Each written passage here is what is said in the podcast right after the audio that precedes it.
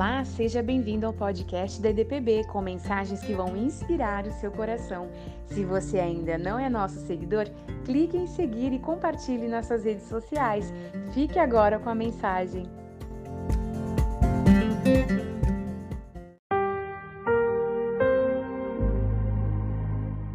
Hoje nós vamos falar sobre Mateus 1:21. E ela dará à luz um filho e lhe porás o nome de Jesus porque ele salvará o seu povo dos seus pecados. Está chegando o Natal, a época mais celebrada do ano em todo o mundo. E eu quero trazer uma reflexão sobre como é o Natal ao redor do mundo. Eu teria muitas coisas para estar falando para vocês, mas o dia 25 de dezembro, aqui no nosso país chamado Brasil, é um dia em que muitos comemoram o nascimento de Jesus mas outros não têm uma compreensão precisa do que seja este nascimento de Jesus, o que significa realmente o Natal. O Natal eu já vou falar para você, para nós os cristãos, é o Cristo vivendo em mim.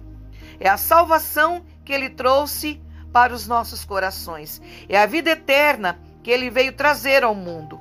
E eu sei que muitos e muitos povos celebram com as suas culturas. Mas a data do dia 25 é uma data simbólica e ela foi celebrada ali no século IV, né? Dizem até mesmo que a data em que Jesus teria nascido seria 9 de março até 4 de maio. Então não tem uma data precisa do nascimento de Jesus.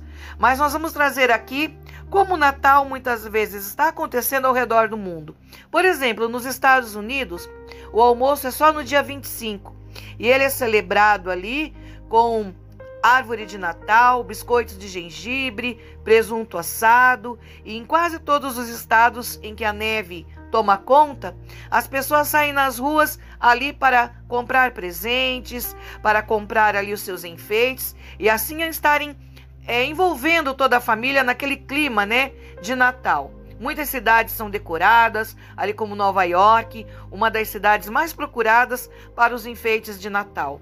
O Natal na China e no Japão não tem uma tradição assim tão forte como das outras nações, mas as pessoas se reúnem para um jantar, como seria que o nosso Dia das Mães ou até mesmo Dia dos Namorados, e elas até comem numa franquia chamada KFC, né? E nessa franquia, eles comem ali frango assado, frango frito e também usam muito comer bolo de morango com chantilly. Vai vendo como é diferente a cultura em cada lugar. Já na Inglaterra, as pessoas comem o Christmas pudding, que é um bolo de frutas com temperos e também comem tortinhas de frutas secas.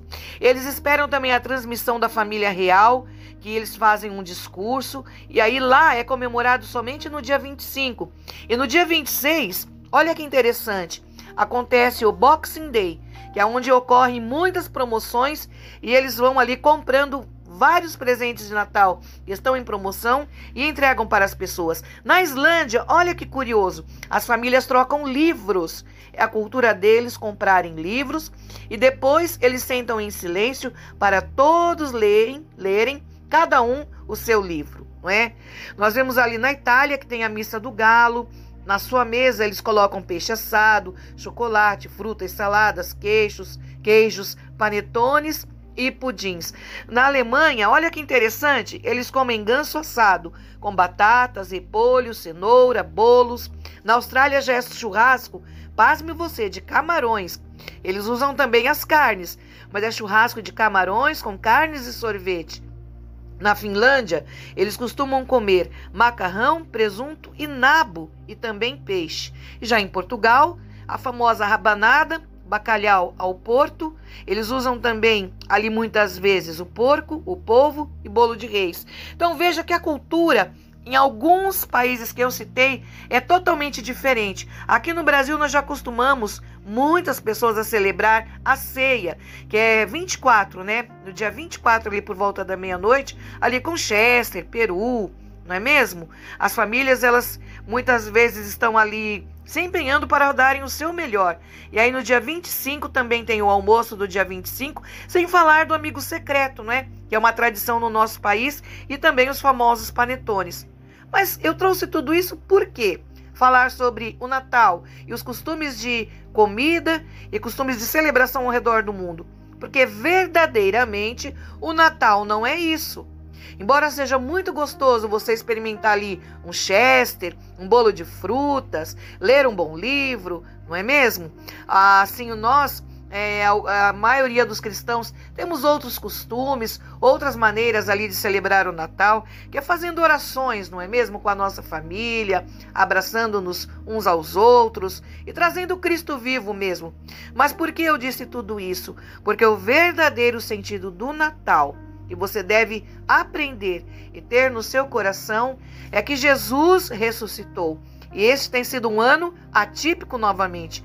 É um ano que nós devemos conclamar os nossos amigos, parentes, irmãos, ainda que seja por online, né, por via online. Nós devemos conclamá-los a orar. Então, que o verdadeiro sentido do Natal, que é Jesus, possa renascer no seu coração. E desde já, eu desejo a você e a sua família um feliz Natal. Que mesmo na simplicidade da manjedoura, o Cristo veio trazer para as famílias esperança.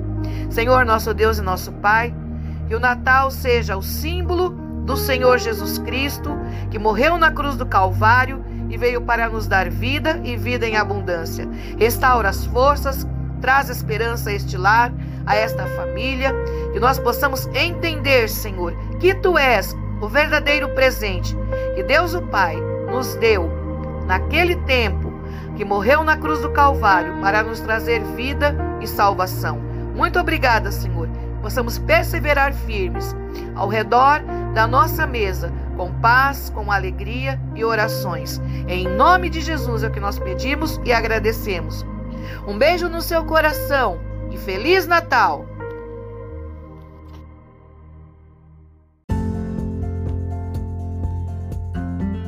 Obrigado por se juntar a nós. Se você se sentiu abençoado com esta mensagem e também quer levá-la para outras pessoas, então compartilhe nas suas redes sociais. Até o próximo episódio!